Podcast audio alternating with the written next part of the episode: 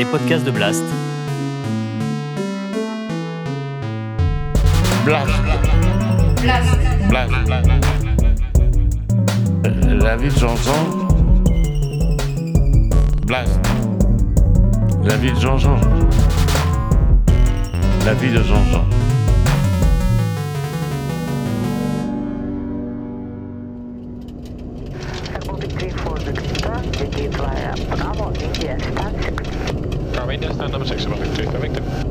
Moi, je travaillais dans l'hôtellerie. Je travaillais au Windsor. Au Windsor, nous avions des équipages de la TWA qui habitaient l'hôtel. Et c'était assez drôle parce qu'il y avait, pas d'hôtesse, il y avait des sioux, il y avait beaucoup de sioux. Les hôtesses, je me rappelle pas s'il y avait des hôtesses qui habitaient l'hôtel.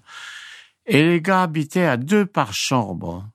C'est-à-dire que il y en avait un qui arrivait et l'autre il se réveillait et l'autre revenait dans le lit pour. C'est incroyable. Ils ont, moi j'ai vu ça à, à, l'hôtel Windsor, ça se passait comme ça. Alors je sais pas si vous voyez, mais la vie de voyager coucher à deux dans une chambre, peut-être pas en décalé comme ça, mais rendez compte coucher à deux dans une chambre. Ça. Et là, le les commandants de bord étaient formidables. C'était les vieux, tous les vieux. C'était l'équipage, mon équipage, c'était mon équipage avec moi, derrière moi. L'hôtel, le même hôtel que moi, derrière moi. Et on a pu habituer les mêmes hôtels et un par chambre. C'est grâce à tous ces vieux commandants de bord, c'est grâce à eux qu'on a eu ça. Moi, j'ai volé avec Dabry, qui avait fait les traversées avec Mermoz. Ah, quel type charmant. Naturellement, quand on était arrivé à Fort-de-France, il était accueilli. Hein. J'étais accueilli, tous ces gars-là, quand ils arrivaient dans l'escale, le chef d'escale qui venait les voir et tout. Et après, il nous disait, bon, euh, si vous êtes libre demain midi, voilà, et il nous invitait. Et il nous racontait, on le faisait parler, tout ça. Dabry a été pour moi. Et c'est assez drôle, c'est que j'ai volé beaucoup plus tard, beaucoup plus tard, j'ai volé avec son fils Dabry. Je l'ai connu comme copilote, et après, je l'ai connu à la fin de ma carrière, il était commandant de bord. Et je me rappelle, j'avais fait un vol avec lui, je lui avais dit, ah, tu sais, j'ai fait un vol avec ton père je suis pas prêt de l'oublier. Et il était aussi charmant que son père. C'était vraiment un type sensationnel aussi. Ah, il avait, il avait de quoi, il pouvait pas faire autrement d'être aussi sympa que son père. Alors, je voulais dire quand même que quand je suis rentré en équipage, il y a une chose qui s'est passée. C'est que quand on rentrait en équipage, on rentrait comme dans une secte. On se déconnait pas les uns sur les autres, tout ça. On connaissait pas nos origines politiques ou n'importe quoi. C'était, on n'en parlait pas on rentrait, on oubliait tout, on laissait derrière nous tous nos soucis, tout ça. On partait vraiment à l'aventure. Voilà, on, rentrait dans un autre monde. Euh, euh, les femmes avaient le même pouvoir que nous. On était sur un point d'égalité. Il y avait des chefs de cabine qui étaient femmes. Bon, bah, des équipages qui étaient commandés par un chef de cabine femme. Bah, il était respecté exactement comme les garçons. Il n'y avait pas d'animosité entre nous. Non, vraiment, il n'y avait pas d'immensité. Vous avez dit que j'exagère un petit peu. Non, non, c'est vrai, c'était la formule d'équipage. Alors, il y avait des trucs sacrés. Hein. Quand on était dans un équipage, euh, c'était notre équipage, on serait dedans. Il y avait une chose qu'on évitait. Souvent, on était invité par des passagers et on évitait ça. On voulait rester entre nous. On refusait souvent les invitations. À l'époque, les, les, beaucoup de passagers nous invitaient comme ça. Mais non, on refusait, on restait entre nous. Et là, j'ai passé des soirées magnifiques. Bon, j'ai commencé des petites soirées on n'était que trois. Trois, trois, trois PNC, deux mécatros, deux, cinq, six, sept, c'est ça. On était sept à table. Moi, des soirées comme ça, ça, je l'ai jamais oublié. Moi, je rencontre encore des copains, là, que, que j'ai pas revus depuis longtemps. Mais on est restés amis. On a vécu tous ces équipages qui ont vécu comme j'ai vécu, moi, pendant une trentaine, une quarantaine d'années. Mais c'est, inimaginable ce qu'on a connu. C'est un truc formidable. C'est un formidable ce qu'on a connu.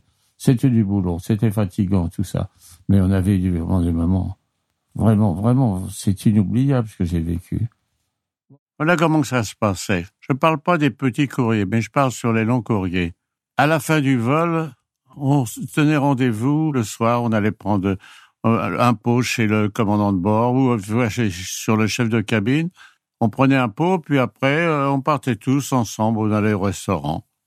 Sauf sur New York, parce que sur New York, quand on arrivait le soir, chacun était un peu indépendant. On arrivait le matin, il y en a qui se couchaient, qui sortaient l'après-midi. On sortait, mais enfin quatre ou cinq. Mais sur les autres courriers, on restait en équipage. On allait dîner le soir. Voilà, on mangeait, on dînait, puis on disait, bon, allez, tiens, on va manger. Bon, si c'était sur l'extrême-orient, on disait, on va manger au Ceylon ce soir, et on allait tous au Ceylon.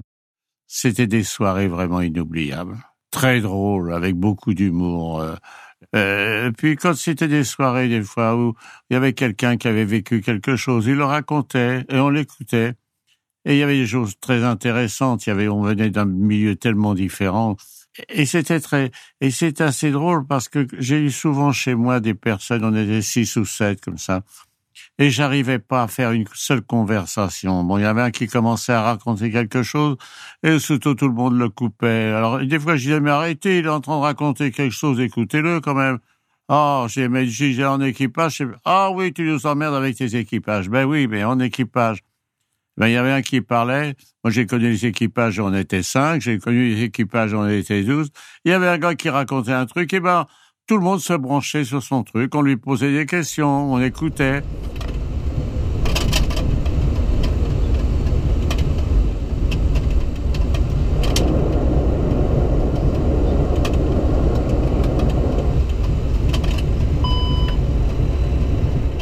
On faisait pas 50 conversations euh, à table comme ça, c'était drôle. Mais ça, c'est, j'ai jamais reconnu ça personne, nulle part, nulle part. Vraiment, c'était exceptionnel. Les soirées que j'ai passées moi en équipage le soir, ah moi c'est mémorable. J'ai pris des bosses de rire, j'ai appris beaucoup de choses.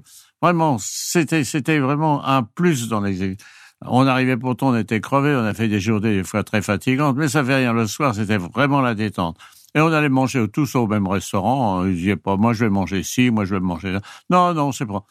Enfin, moi, je, je parle de mon expérience à moi. Je voudrais pas que mes, je sais pas si mes collègues sont d'accord avec moi, mais il y avait pas de cancan sur Pierre, sur puis Les filles se jalousaient pas. Il y avait pas d'histoire de jalousie. Puis on était tous sur un pied d'égalité. Les femmes et les, hommes étaient sur le même point d'égalité. Il y avait des chefs de cabine de femmes qui commandaient les hommes, les équipages. Mais on, c'était, euh, il n'y avait pas d'animosité pour ça. Les filles se faisaient respecter, tout le monde les respectait, etc. Je me souviens avoir visité à Washington. On était à Washington, j'y allais bon, on j'étais, on n'était pas beaucoup, on était six, six PNC, on n'était pas avec les techniques, on était six PNC.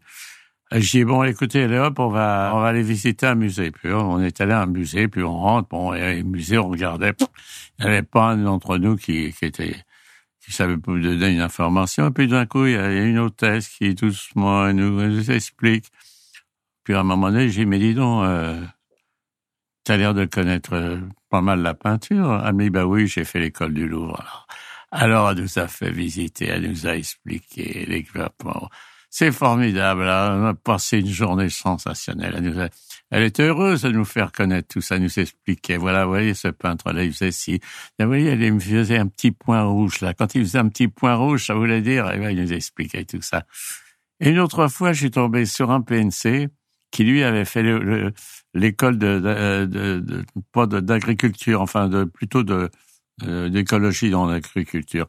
Et il nous a expliqué alors les plantes. Et on a visité un jardin, c'était, je crois que c'était à Boston, un truc comme ça, je me rappelle plus bien. Dans ces équipages, j'ai rencontré des types brillants, vraiment. Euh. Moi, j'étais un petit nul, moi, dans tous ces types. Je sortais de mon, ma petite banlieue, là. Par contre, moi, j'ai toujours eu une oreille attentive. Hein. Et puis, je suis un emmerdeur. Je suis un emmerdeur, mais un chiant. Quand il y a un gars qui connaît quelque chose, je lâche plus, je lâche plus, je l'emmerde. Il faut qu'il me raconte, il faut qu'il m'explique. Mais enfin, en général, les gens qui ont la connaissance comme ça, Oh, ça leur déplaît pas de nous expliquer. Voilà. Ah, mais ça, j'ai, j'en ai, emmerdé quelques-uns, De tous les gars qui avaient un peu de talent, hein, ça, je les ai pas loupés, hein, ça. Mais c'est ça, il faut être ouvert, les enfants. Faut pas, faut pas dire que, oh, je fais penser des conneries. Non, on n'est pas des conneries, les gens qui ont de la connaissance. Mais non, il faut, faut être ouvert, il faut avoir les oreilles, il faut pas avoir peur d'aller demander. Je parlais de musique, je connais pas une note de musique. Le gars aurait pu me dire, écoute, m'emmerde pas, tu connais rien, tu sais même pas ce que c'est qu'une gamme et tu vas me casser les bonbons. Mais non, j'ai jamais entendu cette réflexion, là. Ah, il faudrait que je dise une anecdote. Une anecdote sur, euh, sur un ami, vraiment. Hein. C'est Baumann, André Baumann. Moi, je l'appelais Vladimir Ilyich Baumann. C'est un garçon qui parlait le russe, qui parlait l'anglais, l'allemand et le français, naturellement. Et il faisait partie de l'amitié franco-russe, là. Mais c'est pas un truc politique. Lui, il avait affaire à tout un milieu artistique de, de, de Moscou. Il avait des amis, et il allait souvent à Moscou, il les recevait, tout ça. Il faisait vraiment partie de cette amitié-là. Alors, Baumann, je vous le raconte. André, c'était un garçon, il avait une tête de plus que moi très grand, puis une voix un petit peu grave, et puis je vois encore, il avait un petit chapeau, vous savez, comme on a, euh, comme dans l'Allemagne, avec une petite plume là. Ah, je vois encore avec Softo. Et on était ensemble, on était descendus. À l'époque, euh, dans les années 50, tout le personnel commercial d'Air France descendait sur les quais. On allait chez Romano. Bon, ça se trouvait à peu près à à 800 mètres de où on habitait. Hein. C'était sur les quais. Donc on descendait à pied, puis on montait. Je remonte un jour avec André. Et puis voilà, on est dans le milieu, on est en train de marcher. Tout d'un coup, je vois, il s'arrête droit. J'ai André, qu'est-ce que t'as? Qu'est-ce que t'as, André? J'ai envie de chier. Il est bloqué dans le milieu de la rue. Bon, il fait encore 25-30 mètres. Droit dans ses bottes, là. Je André, avance, écoute et on avance. Et puis au coin de, avant d'arriver à Times Square, il y avait un, café qui s'appelle Delicatessen, je me rappelle encore. Et il rentre dans le café et je l'attends à l'extérieur. Un quart d'heure, vingt minutes, une demi-heure, et il n'y a toujours pas d'André qui descend. Enfin, au bout de 35 ou 40 minutes, je vois mon petit André qui descend tout droit, je vois. J'ai bah, André, qu'est-ce qui s'est passé? j'ai chié dans mon froc. J'ai dit, qu'est-ce qui est arrivé? Ben, il dit, quand je suis arrivé, il fallait mettre 10 centimes dans la, dans les, c'est des toilettes où on mettait 10 centimes pour ouvrir la porte, là. Et il n'arrivait pas à trouver ses 10 centimes. Et qu'est-ce qu'il est ressorti? Alors, il était ressorti sans ses chaussettes, sans son slip et sans son maillot de corps. Tout ça, ça avait servi de, pour le nettoyer. Oh, quelle histoire. Ah, je vois encore mon André.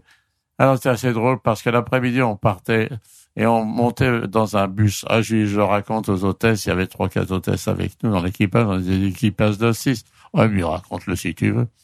Et j'aurais raconté ça et tout le monde a rigolé. Ah, André. je sais qu'il est toujours vivant puisque je l'ai appelé il n'y a pas tellement longtemps. Ah, j'ai passé des bonnes journées avec toi. J'ai fait des très bons courriers avec toi. Voilà, c'était une anecdote sur mon ami André Baumann. À plus tard. Ciao. Si vous avez aimé ce podcast, n'oubliez pas de nous mettre des étoiles ou de le partager autour de vous ou sur vos réseaux sociaux. Blast est un média indépendant. Et si tous nos contenus sont en libre accès, c'est grâce au soutien financier de nos blasters et de nos abonnés. Pour nous soutenir, faire un don unique ou mensuel, rendez-vous sur blast-info.fr. Partagez. Voilà. Et likez. Likez.